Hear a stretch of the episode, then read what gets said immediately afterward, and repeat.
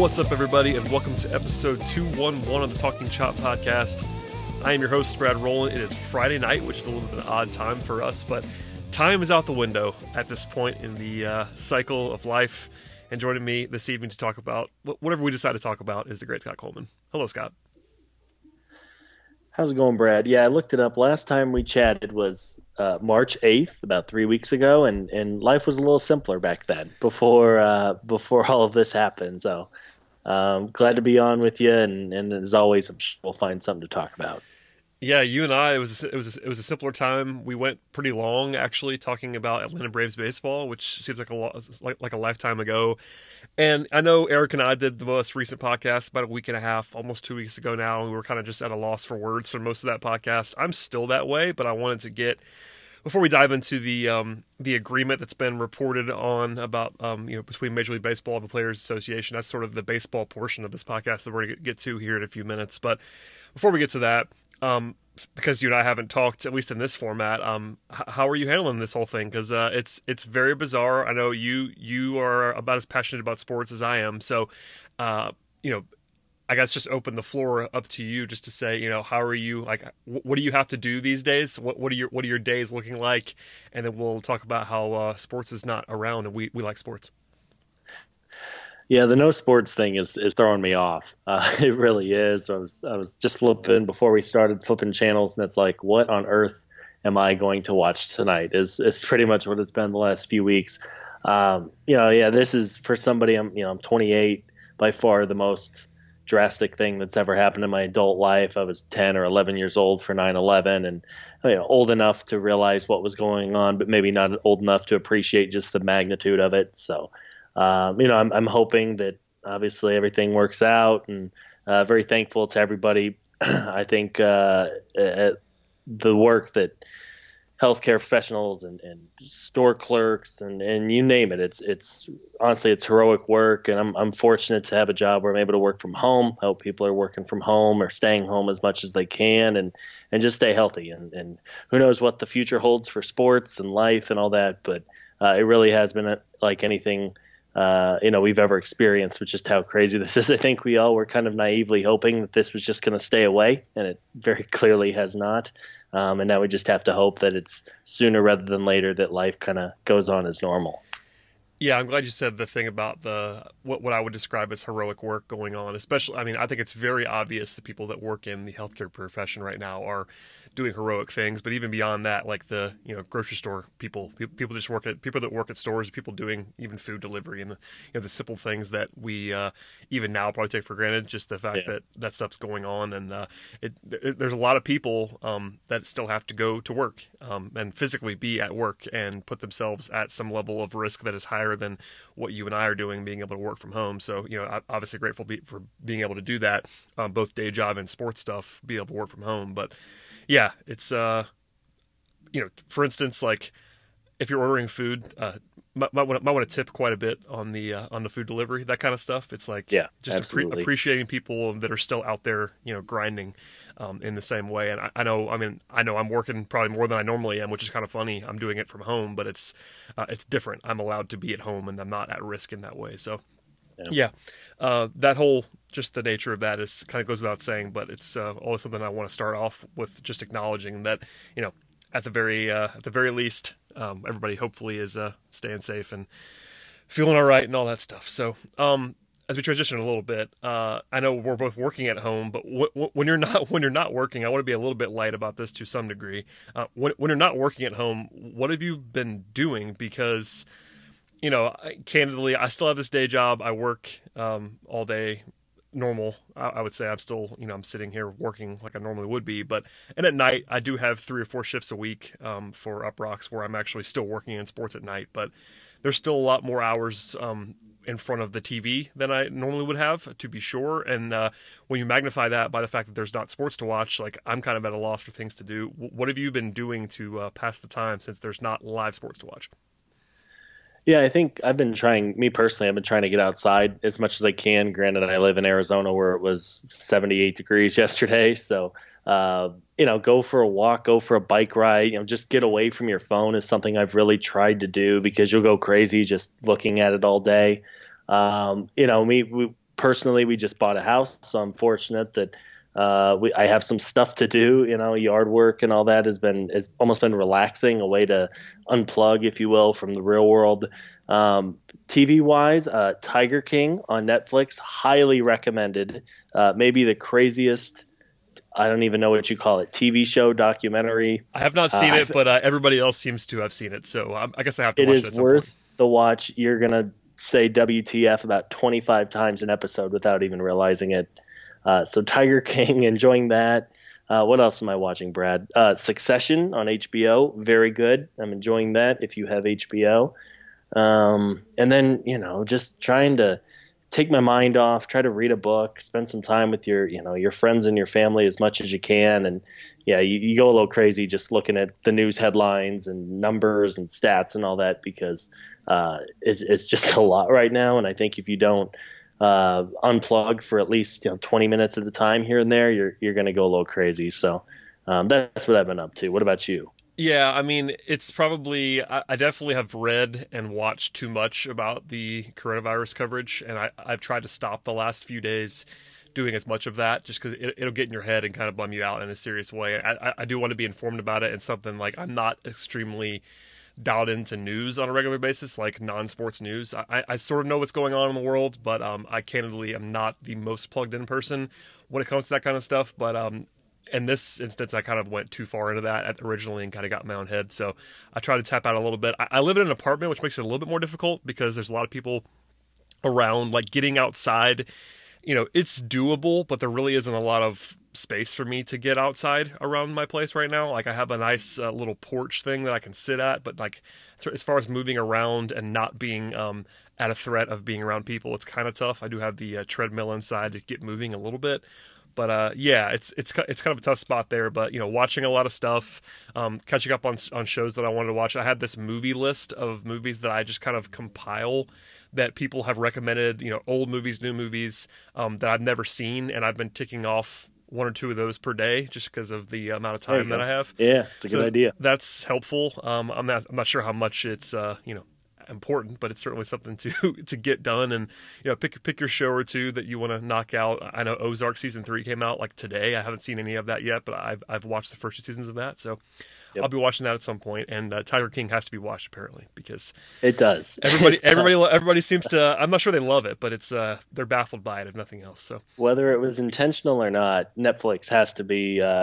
very happy that they had that in their back pocket, ready to go. As you know, half the country is sitting home all day long. Yeah, they seem to always have something new people are talking about, but I think that one especially has gotten magnified given the fact that everybody is home. And it's not just them. The streaming services are, I'm sure, just dominating the world right now.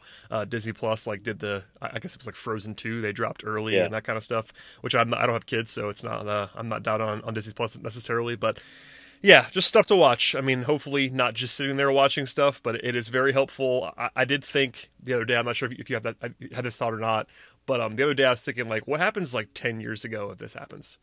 And just not have, I mean, we'd have like DVDs maybe to watch, but the lack of streaming content that existed, you know, when I was in college, you know, 10, 15 years ago versus now, it would be kind of wild to consider like what we would have done for this length of time without it. And people don't have it, and that's something I kind of forget as well, is that I have friends or people that I've worked with that like don't have every streaming service and like don't have unending stuff to watch, and they pretty much just sit there and watch CNN all day, which I understand. Like there's stuff going on, but just we're kind of lucky in one respect right now, and that is the fact that there's so many options. Yeah, it's hard to get bored, right? Like whether it's we're still bored. We're still bored, I think, but to an extent, so. Yeah, right. But no, you're right. It's like 15 years ago. How'd you find out about trades? We looked in the newspaper the next morning. You know, now or the ESPN ticker or something like that. You're just like at the mercy of watching the full scroll of the ESPN ticker for 20 minutes, waiting on one score or one transaction. Yeah. So let me ask you this: what's your favorite sports movie of all time? Ooh, It's funny. I think I almost said this at the beginning of the podcast. We have a couple of we've been sort of batting around ideas for like standalone shows we could do. This is one of them, so I don't want to give it all away. But But all right. Scott, it's good. It's actually a good question. I hadn't thought about this yet. I've made some notes on other things. Number one sports movie. I think the one that I have seen the most is Remember the Titans. That's mine. There you go. I'm not sure it's my favorite, but it's certainly on the short list. I could probably quote the whole thing to you. It's it kind of hit me in that spot. Yeah. I think I'm a little bit older than you, but age-wise, it kind of hits right for where we are in that world. I'm actually looking up now to see when it came out. Yeah, it came out in 2000, so I was 14. Yeah, that sounds about right. When I would have been dialed in on that kind of thing. I mean, there's lots of different sports movies that are in different areas, but that's the one I probably know the most. Yeah, I don't know. I've always enjoyed it. I'm a sucker for a good sports movie. I mean, it's not like have I watched a sports movie this whole time during this hiatus? I'm not sure I have, but like if I do watch one, it's like hard to not get sucked into it, if that makes sense. Yeah, we got Miracle, the that's a good one. USA hockey team movie was on the other day, so I caught like half of that. That's a good one. Baseball wise, I like Field of Dreams personally. It's probably my favorite baseball movie. I don't know about you. It's a good one. I am partial to two very silly baseball movies. That again, I think it's probably because of the age that I am. I am a huge Rookie of the Year stan. Yes, I love Rookie of the Year.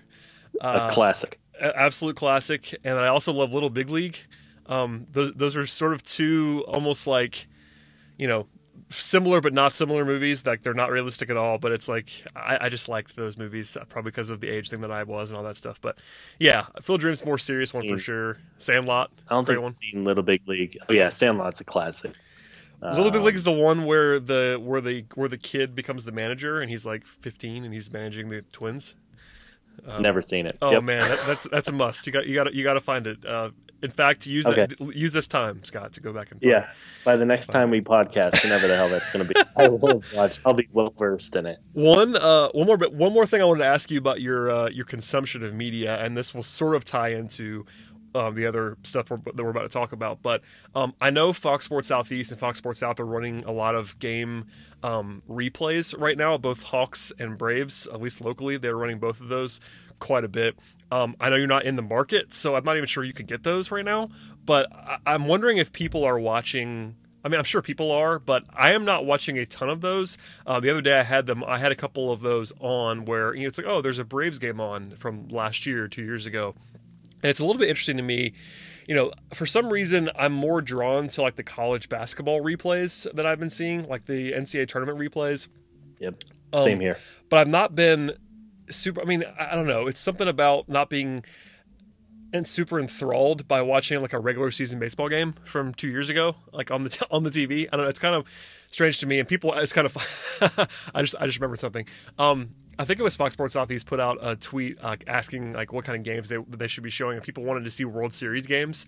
It's like, guys, they don't have the rights to World Series games. They can't put World Series games on. It'd be fun to watch the '95 World Series again, like in full, especially as an adult. When I was not an adult back then, but that's not really an option, I don't think. It's funny you say that. Me personally, I'm not super into the 10 best Braves games of 2019. I just wouldn't do it for me, even if I was in Atlanta or the Atlanta area. I don't think I would tune in regularly for those. I would love to, as somebody who kind of grew up in the 90s and that first wave of Braves dominance, I would love to be able to go back and watch games 1 through 7 of all the various World Series. I mean, I would enjoy that. That's something that, I mean, I've seen them over the years. YouTube has a bunch of videos, and MLB's video stuff has gotten a lot better, so you can catch at least most of the games. But I'm with you. I found myself watching CBS for like 2 hours last weekend for the March Madness Classic reruns from a few years ago. Those I enjoy. But yeah, just watching, Braves comeback from June 4th, 2018. I don't know, just doesn't do it for me. If it was on, I'd probably leave it on for a couple innings, but because I'm not local, like for example, the Diamondbacks, I'm not turning in any Diamondbacks games from the last couple of years. So it would be fun, I think, to watch like just the ninth inning of games. Like if a comeback's coming, it might be more fun to watch. But I have some trouble watching a full game that happened a year ago that was a regular season game that didn't really mean all that much. It's kind of strange to me. It's almost the same thing on the Hawks side. People were shocked, and people were asking me on Twitter why I wasn't like tweeting about the replays of Hawks games. And it's like, this stuff happened 3 months ago. I watched the game 2 or 3 times then and reported on it and talked about it. And I don't want to watch that again. Like I'm kind of all set on that. So I don't know. It's interesting. They should show them because I'm sure people are watching them. And something that I think about in a sports media landscape, obviously there's just not stuff for people to show right now, especially that the local networks, regional, particularly with Braves coverage. You know, Fox Sports Southeast, Fox Sports South, they rely. I mean, pretty much every night for almost 6 months, they have a Braves game on, and without that to put up, like they're in kind of a hole. I mean, everybody is. ESPN is. ESPN2 is. Even shows like networks like FS1 are in these like content gaps. But it's even probably more punctuated on those regionals when they don't have games to show, because that's like pretty much all people watch those for. Yeah, I mean you can only show the behind the Braves or whatever the rain delay coverage. There you go. Yeah, the driving around, the Diamondbacks do a 30-minute. The host sits in a car with a player and they just kind of drive around like Phoenix or Scottsdale or whatever. Like you can only show those so many times to fill the news gap. Yeah. So prayers up for the Fox Sports Southeast executives that are tasked with filling stuff up. All right. I think that's probably enough. Just incoherent banter on the podcast. We don't always do that, but I feel like people kind of want it right now into some respects. So maybe you're like getting to know Scott and I a little bit more through this process. Oh, I forgot. I had one legitimately like recommendation thing that I wanted to put out there that's kind of sports. Have you seen the OJ documentary on ESPN? Like the 5-part monstrous OJ Made in America documentary? 30 for 30. Yeah. They were showing it, I think like 2 at a time again this week. And I saw it the first time. That is an absolute masterpiece. If you haven't seen it and you want to kill some time, it's like 7.5 hours of a 5-part documentary. And for some reason, I just am fascinated by the OJ case. But it's kind of goes beyond the case. That's the one thing that I actually wanted to say out loud that is kind of sports that I recommend. So if you haven't seen that, check it out. The other one that's good too, it's on FX, was the American Crime Story for OJ Simpson. That was.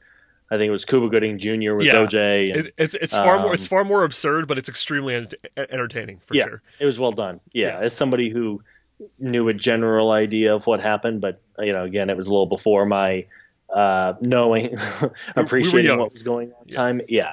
There you go. So, the OJ. You're right. It is fantastic if you're looking for something to watch for an hour or two every night over a full week. It's really worth a watch. There you go. All right, we're going to hard pivot now to actual sports news, and I'm using news in quotation marks, but it is kind of news. It's not only Braves related, but because there's no Braves content right now to talk about, we'll talk about the new reported deal. It's not been announced just yet, but the key people that know things, like Jeff Passan of ESPN and Ken Rosenthal of The Athletic, are reporting on this. So it's going to happen, and it probably already has happened. But the two sides, Major League Baseball and the Players Association, agreed to a deal on Thursday night to set some things more firmly in terms of like salary stuff, service time stuff, and sort of the overall situation of what's not happening right now with the season and what might be happening in the future. The big domino is that they're kind of. They're not ruling out the season by any means, but there was some interesting language in there that Passan reported about the 2020 season not starting until some of the following conditions are met. And one of those is that they wanted to wait until there's no ban on mass gatherings that would, quote, limit the ability to play in front of fans, end quote. There is an exemption in there when it comes to neutral sites where they're economically feasible is the way they put that. But it seems like baseball, by that wording, wants to wait till they can play in front of fans, and I have some news for baseball. That won't be happening for quite a while, I don't think. I'm not an expert, and that's something I want to say right now. Anything that we say on this podcast is informed as much as it possibly could be by reading other people. We have no idea what's going on. So I guess, what's your initial reaction to reading the broad scale stuff about, like, they don't want to restart until – then that's the one that kind of surprised me, that they would come out and be as specific as that, because I think everyone, maybe not everyone, but most people that I have read on this topic have basically started with some form of yeah, we'll play, but without fans for a while. And if they're not willing to do that, that gets into a situation where you're going to be waiting a while longer, I would imagine. Yeah, I'm in the same boat. When I read Jeff Passan's reports about what is going to be part of this agreement, my first reaction was they're not going to play this year. Now, again, I'm going to echo what you said. I am not an expert. Maybe that can be the title of this podcast. We are not experts. But it's going to be a long time before you can have thousands and thousands and thousands of people shoulder to shoulder together for 3 to 4 hours. To me, I think what the season is going to come down to is whether or not owners and players are going to play in empty stadiums or not. I think that would be very weird, but if it seems like the players, for numerous reasons, really want to play for salary reasons and service time reasons and all of that, to me, it's just going to come down to whether or not fans are going to be allowed, and if if you and I and most people assume that fans are not going to be allowed into stadiums and mass gatherings in the next 6 months or so, whatever you want to say, I think it's just going to come down to if they're willing to play in empty stadiums, if they're willing to play in the spring training stadiums, because there are so many other things to consider here. Because, again, you're in this situation, as we saw with the NBA, and maybe it's not quite apples to apples here, but if all of a sudden you're playing these games and one player gets sick, is it going to be an immediate shutdown again? Because the very last thing baseball wants to do is start up the season and then, you know, 4 or 5 guys on the same team all get sick. Well, then you have many other problems, which I probably don't need to explain why that would be an issue. Yeah, I mean, and part of the wording in the Passan reporting included the fact that medical expert, one of the conditions is that medical experts determined that there are, quote, no health risks to player, staff, fans, or anybody else, etc., with commissions and the union able to revisit playing in empty stadiums as a possibility. Now, you know, I know there's been plenty of plans on the NBA side, at least rough, you know, proposal plans that have been reported about, like, basically playing without fans for sure, but also doing it like almost in like a controlled environment where you could bring in basically the whole league, or at least close to the whole league, into a central spot. And because they have, you know, the NBA and the NHL are already in the middle of their seasons, and they have some incentive to try to finish those up, get to the playoffs, etc. Baseball, you're starting anew, and also in baseball, you have to have, particularly on the pitching side, guys got to be able to ramp up, and it takes a little bit of you kind of need some sort of training in the way that you probably don't necessarily have to have in basketball or basketball or hockey. But the other thing that I wanted to point out here, it's probably a good time to do it now, and Passan kind of referred to this as well at different times. There's sort of this overarching question on whether baseball even wants to play with no fans, whereas I think, at least on the NBA side, I know this for an absolute fact. Everyone kind of agrees on this.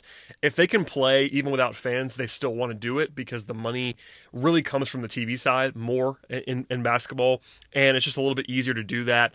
You're talking about a controlled environment inside an arena that doesn't have to be very big, whereas in baseball, there's a lot more dynamics in play. But one of those that's key here is that there's a lot more people involved in a baseball game. That's one thing. Yeah. You know, it's more than double the roster, et cetera.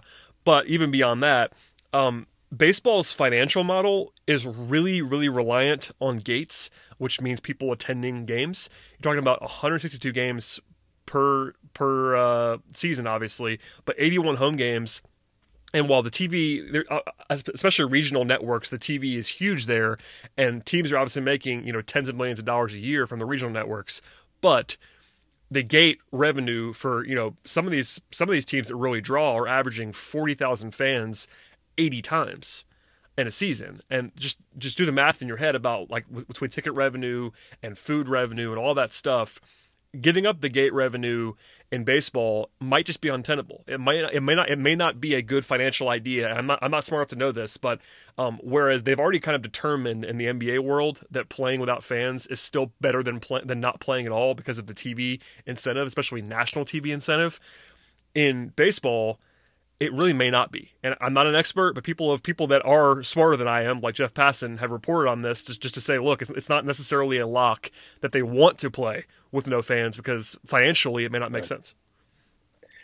No, you're absolutely right. That's something I hadn't really thought about, the ticket sales thing, and it's a lot of money, man. For me, it is. I mean, like you said, you do the math. Even if the average ticket is $25, you do the quick math in your head. I mean, you're talking about millions and millions of dollars. So, it shouldn't be a surprise that the players want to play, and that has been their consistent messaging through the MLBPA, that they want to play for service time reasons and obviously to get paid. And I think just in general, players want to play.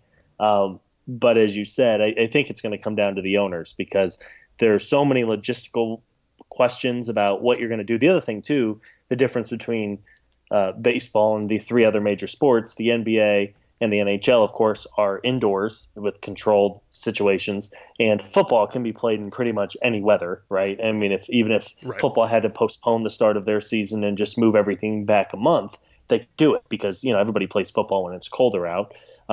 Baseball, they've talked about extending the season into October, November, up until Thanksgiving. Yep.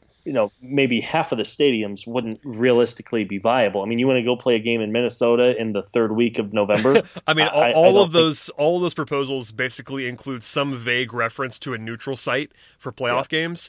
But that's conceivable, certainly. But you have to figure in, you have to secure that neutral site, and it's got to be either inside or it's got to be in two or three markets if it's not inside. So, that sounds good on paper, and I think it's at least possible that you would do that. But, both sides also keep saying that they want to play as many games as possible. At some point, what's the cutoff? Do you want to play a 50-game baseball season?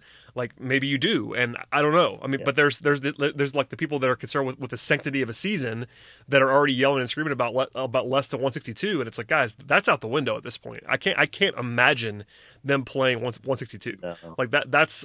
I mean, even if you want to be as optimistic as possible, even with double headers and stuff, I just don't see how they get to a full 162, and I don't care if they do or not. I want baseball to happen, but regardless, if you start as early as conceivable, I don't see how you get to that. So let's already just throw out our traditional archetype in my mind of what a season looks like, and it'll be creative in some form. But yeah, your point about weather is a huge one too. In addition to the gate receipts and all that stuff, is that you can't play baseball till January. It just doesn't work that well. Yeah. No, you can't, and I think. Let's say best case scenario. I know publicly MLB has talked about Memorial Day as a possible target for realistically, not just in, as you said, you have to ramp up. Even if you want to say absolute best case scenario, I mean, then you're looking at maybe 120 games if you had kind of the quote unquote regular season until the end of September and then did playoffs in October and November, maybe. If you played one doubleheader a week, and then, went every single day. But again, teams have to have time to travel, right? No off days, traveling from Atlanta to, Seattle for series. Right. Yeah. You're going to do an 8-hour flight and then turn around and play a game, after playing the night before. Again, this is unprecedented. I think people are going to have to be flexible, especially if they are able to play baseball. And it seems like just about everybody does. But with that said, players are going to get hurt. You're going to have weather delays. You're going to have travel restrictions. And I guess to kind of move this on, then the schedule becomes a whole other question about what do they do with the schedule, unbalanced scheduling and all that. What if somebody pointed out that if they just kind of resume the season as it was on, let's say, June 1, I think in the first 2 months of the year, the Braves play the Mets 10 times or 12 times, excuse me. They don't play the Nationals once in those first 2 months. So now you're talking about playing the Nationals 18 times over a 4-month stretch, but only playing the Mets 6 times. I don't know. It would be a weird scenario all the way around. Again, this is unprecedented. There's no book for something like this, but there are so many. I will say that I'm glad I don't work in MLB's logistics department, because they have a big job on their hands, to say the least. Yeah, I mean, there's just so many things that we could guess on that they've all been included in this reporting from people that we trust to sort of know what's at least being discussed. But all the scheduling stuff, the rosters that would need to be expanded, probably you can't really expect guys to operate with this kind of potentially condensed schedule that includes double headers without expanding the roster. And they're already going to do that this year to 26, regardless coming into the year. But it's going to be even more than that, you'd imagine, if they try to play anytime soon. So. And there's all of that. that's a whole other podcast in itself about what the schedule might look like, and we'll hold off until we actually get a little bit closer to when we know what might actually happen. But that's sort of a good little preview of what it could look like potentially. But even then, like this week, there was the agreement that was reached includes like some interesting, notes that I wanted to point out here. One of which is on the money side, players are going to get what they wanted and apparently prioritized, and that they're going to get a full year of service time, even if the season is canceled and doesn't play at all. And that is huge for a lot of guys, but it's also like, if you want to say for the Braves specifically, the Braves, famously signed 2 highly lucrative 1-year deals this year with Cole Hamels and Marcell Ozuna. Those guys would just be free agents again. Like if they cancel the season, those guys are not going to ever play for the Braves under that contract. They'll just disappear. And then you add a year of service time to young guys, and the Braves are very young, so you take away a lot of that value in that way as well. And then, on the flip side, the concession that the union made to get that in there is that they're literally not allowed to sue for their full salary. Like they're not going to be able to get their salaries if the season don't happen. So they're going to get some money. MLB advanced players a total of $170 million apparently for the first 2 months, split up into this 4-class system, which doesn't really matter at this moment in time for us to talk about. But there's going to be interesting if they don't play, and that's a possibility. I'm not saying it's going to happen, but if they don't play at all, the money part and the service time part is going to be a very interesting discussion. And even if they play a reduced schedule, I don't think guys are going to get all of their money. They'll get some of it for sure. But, it's just going to, that's a whole other side, sort of another side story of like how the money breaks down, who gets what, roster situations going into 2021, et cetera, et cetera. No, you're right. I mean, so let me ask you this, over under on 100 games played this year. 100 real official baseball regular season games. Okay, I mean, I have to know if they're willing to play without fans or not. That's the thing. Like, if they're willing to play without fans, then I'm probably take the over, because then they're going to try to do the doubleheader stuff and get to like 100 or 120. Or even if they start to play without fans and then, start on June 1. That's really what it is. Like, if they're not willing to start without fans, it's definitely under for me. Like, they at least have to start without fans and be willing to, like, and be willing to take the risk if they want to see it that way of, like, maybe they don't actually have fans, which goes back to what we were saying a minute ago. Owners may not want to have the season without fans. Like, that's something that people have to understand that just – do the math in your head. Owners probably don't want to spend what they have committed to spend on payroll if they're not going to get gate receipts. That's just the reality of situation in baseball, which isn't probably the case in any of the other sports, honestly, because football is so TV driven that they would definitely want to have the season. At the NBA, I know from reporting on it, talking to people, they want to have the season, fans or not. Baseball, just think about it. Like this sort of hit me this week too for the first time, but it really does make sense if you think about it.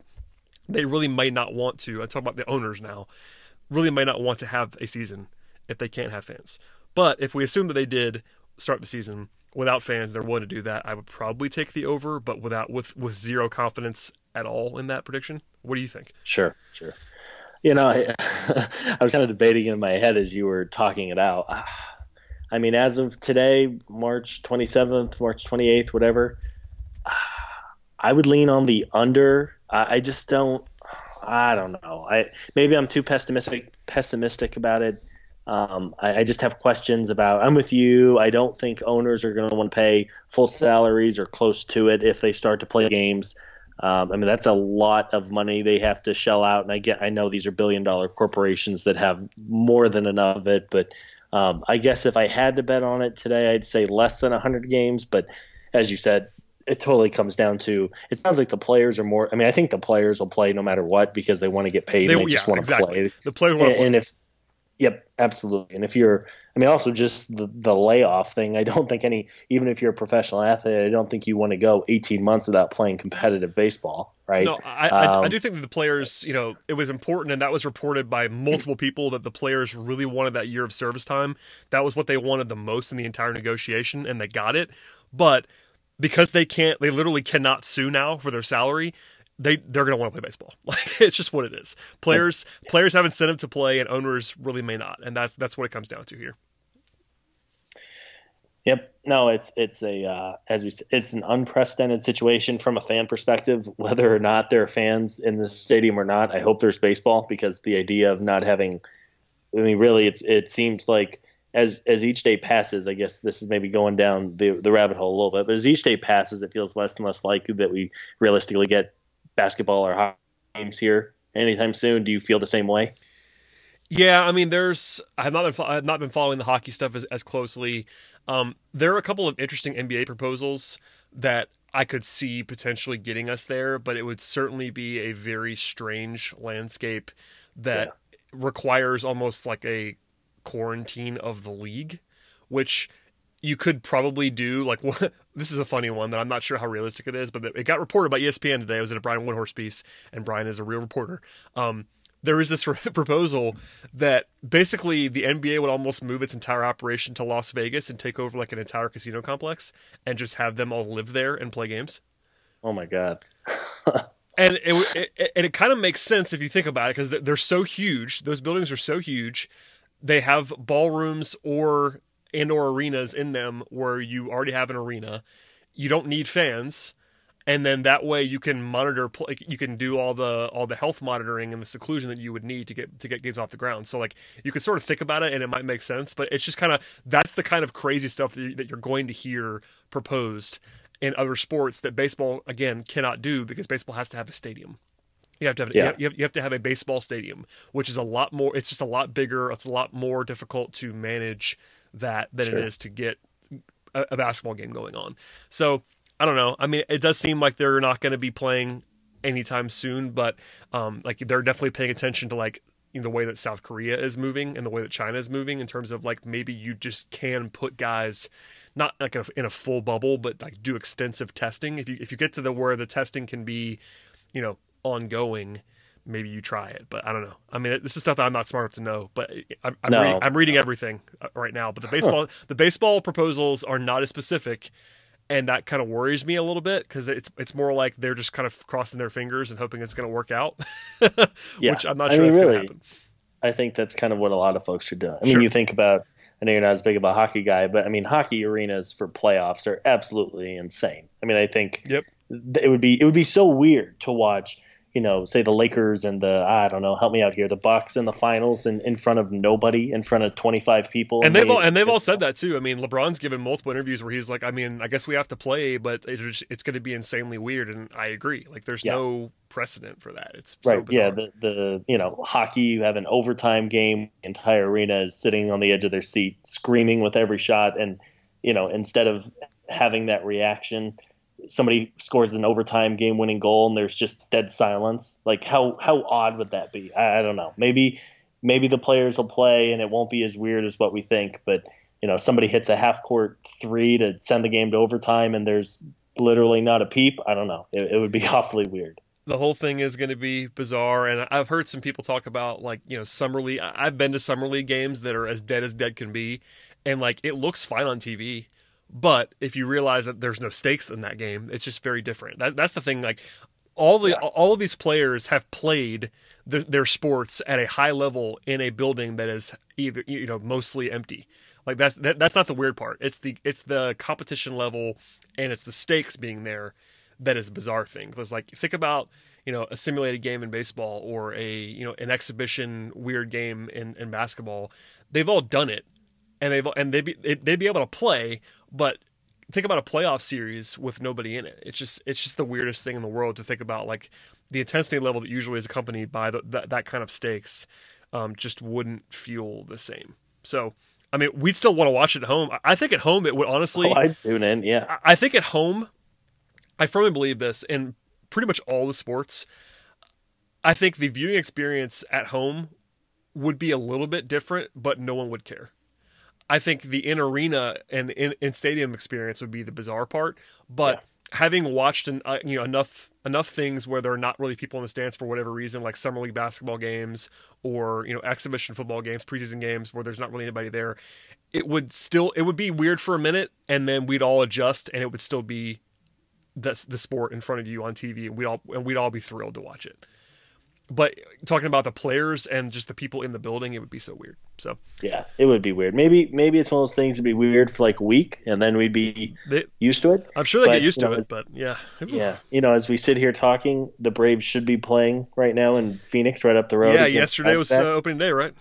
You know, if you could tell me that, hey, you either don't get baseball for, 4 months to have fans in the stadium, or you can have baseball tomorrow with nobody, well, guess what I'm picking? I'll take the empty stadium 10 times out of 10. So it's not quite that simple. There's also some player safety and concern and travelability and all that too, of course. But I don't think anyone really knows where this is going next week, a month from now, a year from now even.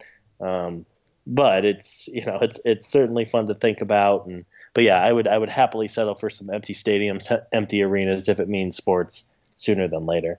Yeah, it kind of goes without saying, but we'll definitely say. I know you just did, but we all want sports. I would love to have stuff to watch and cover, but they have to get to a point where the testing's got to be so readily available. They got to be able to do certain things. Ideally it would be a vaccine, which isn't going to be there for a while, but even before that. The testing's got to be at a level where they could be comfortable enough having these guys play in whatever sport. And that's the thing that we just don't know how fast they're going to get there. But the player safety stuff is, and not just players, managers sure. and coaches and, traveling PR staff. Think about all the people that are involved that are not just players and coaches even. Oh, absolutely. Yeah. Trainers. Training staffs, bat boys, even people that are there that would presumably be broadcasting the games, because one thing that they're not going to do is play games without broadcast. They're not going to do that. So you're talking about TV crews, cameramen, people that run cables. Like there's a lot more people than people realize that have to put on a broadcast. Security staff. You think you're going to have 50 guys on the on the field, all worth upwards of $1 million with no heavy security and police. Exactly. Yeah. So you're talking about people that have to have some sort of clearances and some sort of testing and health monitoring, et cetera. So yeah, a lot of dominoes that have to fall before we get to any of that stuff. But hopefully, for our sake, as people that have no idea what's going on in that world necessarily, we're just hoping that games happen at some point. Before we get too carried away, I think we're almost done on this podcast. But last thing that I want to mention about the agreement, that before I forget to say it, the draft might be as short as 5 rounds in 2020, which I'm not a huge MLB draft guy, but I know our guys on the staff, like Matt Powers, would just melt if he only had 5 rounds of MLB draft coverage. That would be strange. And the draft's going to apparently move from June back to July probably. That's part of this thing.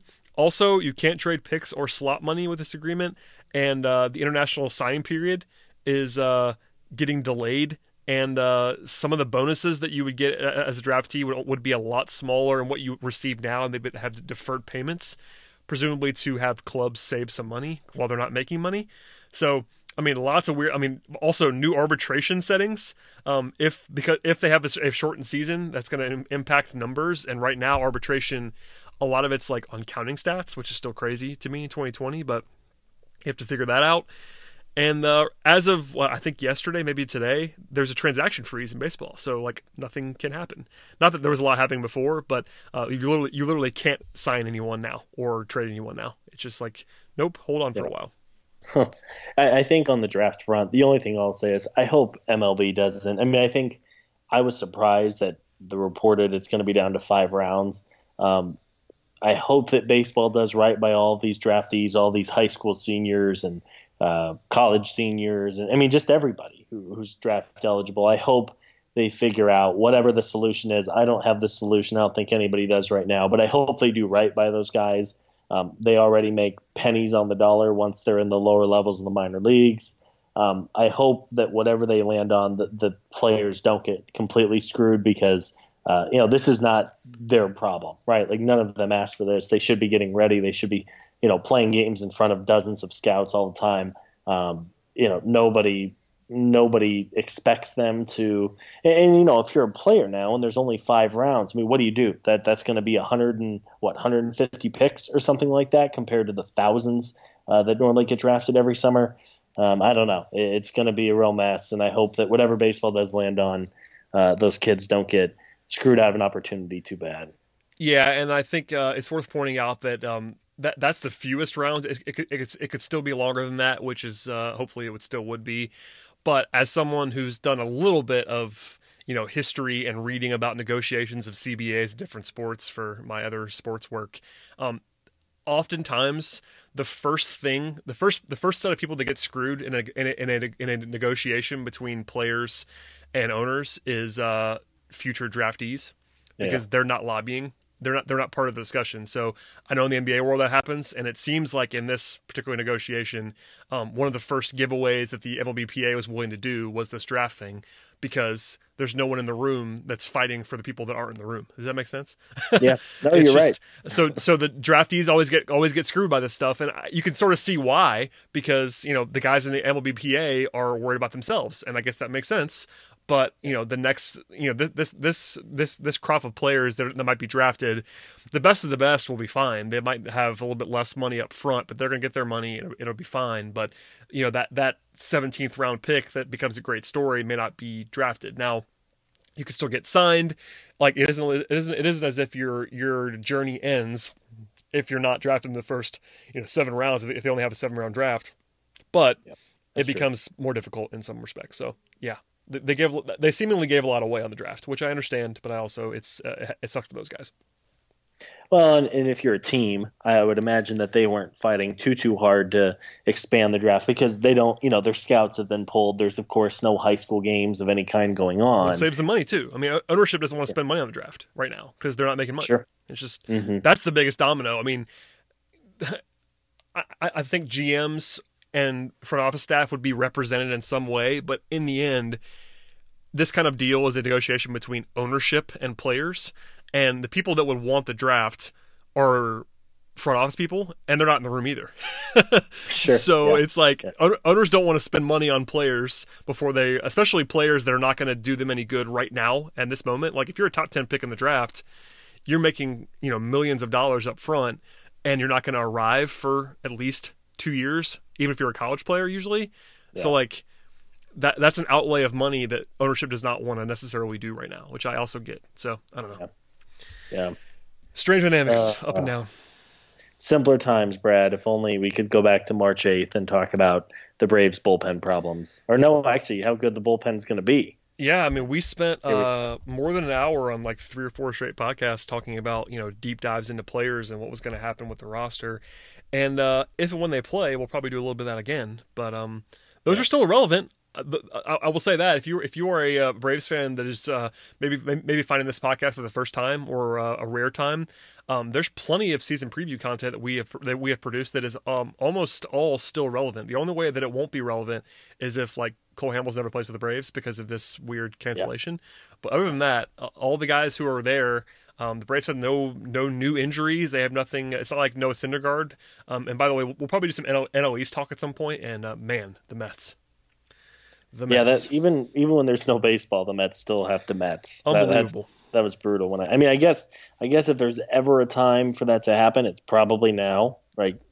On the chance, but I mean, you never want a serious injury like that. But when I saw that come through, it's like only the Mets could lose one of their ace pitchers when there's not even baseball happening and hasn't been happening for a few weeks. Yeah, just bizarre. But anyway, I know you and I were, at least in my head, I was a little bit worried that we'd have not a lot to talk about. And here we are at the 48-minute mark, Scott. So there you go. That's what you and I do on this podcast. And granted, we actually had some baseball talk on this show because of the clutch timing of the new agreement between the two sides. So I'm not sure we'll have much more in the next couple of weeks in terms of like actual live baseball talk. It depends on what happens with the negotiations and all that fun stuff and the timelines. But we do have a couple ideas. As I said before, we have a couple ideas for podcasts, whether it be looking back a little bit at old Brave stuff or movies or NL East previews, et cetera, et cetera. We'll have some more content coming in the future, but I wanted to get something out to you guys. It had been almost 2 weeks, and I don't want to go too long. We might skip a week here or there during this hiatus because there's just not that much to talk about. But I enjoy talking to Scott and Eric, so here we are. There we go. Yeah, what else are we going to do, right? Like, you can only watch reruns of, like, what's on. I have Harry Potter on TV right now. I can only watch Harry Potter so many times, Brad, so it's always a treat to talk to you, sir. You as well, my friend. As for everybody else, please subscribe to the podcast. And by the way, we do have content going up at TalkingChop.com. I have not written anything, but there were some roundtables. We'll have stuff going up that's baseball driven, Braves driven. So don't have any fear. There'll be something for you to read almost at all times. Plus, this podcast network, Road to Atlanta, still on it. So subscribe. Please read the site. Scott, have you written anything recently? I know I haven't, but there you go. I haven't. I've been in my day job. I've been pretty crazy the last few weeks, as has everybody. But So I haven't had too much time, but I got to get with Chris Willis, our fearless leader, and chat with him. I have some stuff on the back burner I've been thinking about, just, as trying to take your mind, as we talked about, literally anything but sitting there and watching the news all day. I'll get back into writing here soon, but nothing lately, no. I'm looking at the front page right now of TalkingChop.com. There's a mailbag from Chris. There's some prospect stuff. There's a write-up of the deal that we've been talking about from Eric. Of course, good old Eric writing up content. There's some other there's Starry Nights for Corey McCartney. Some Tyrell Jenkins content on the site that I'm looking at right now, which is amazing. Ooh. So there's just all kinds of things. Check out the site. Check out the podcast. Subscribe, all that stuff. Thank you again, Scott. We'll do this again very soon, my friend. Yeah, man. Thanks for having me on. Everybody listening, stay healthy, stay home as much as you can. We'll get through this thing. Yes, we will. And stay tuned, everybody. If nothing else, we'll see everybody next time.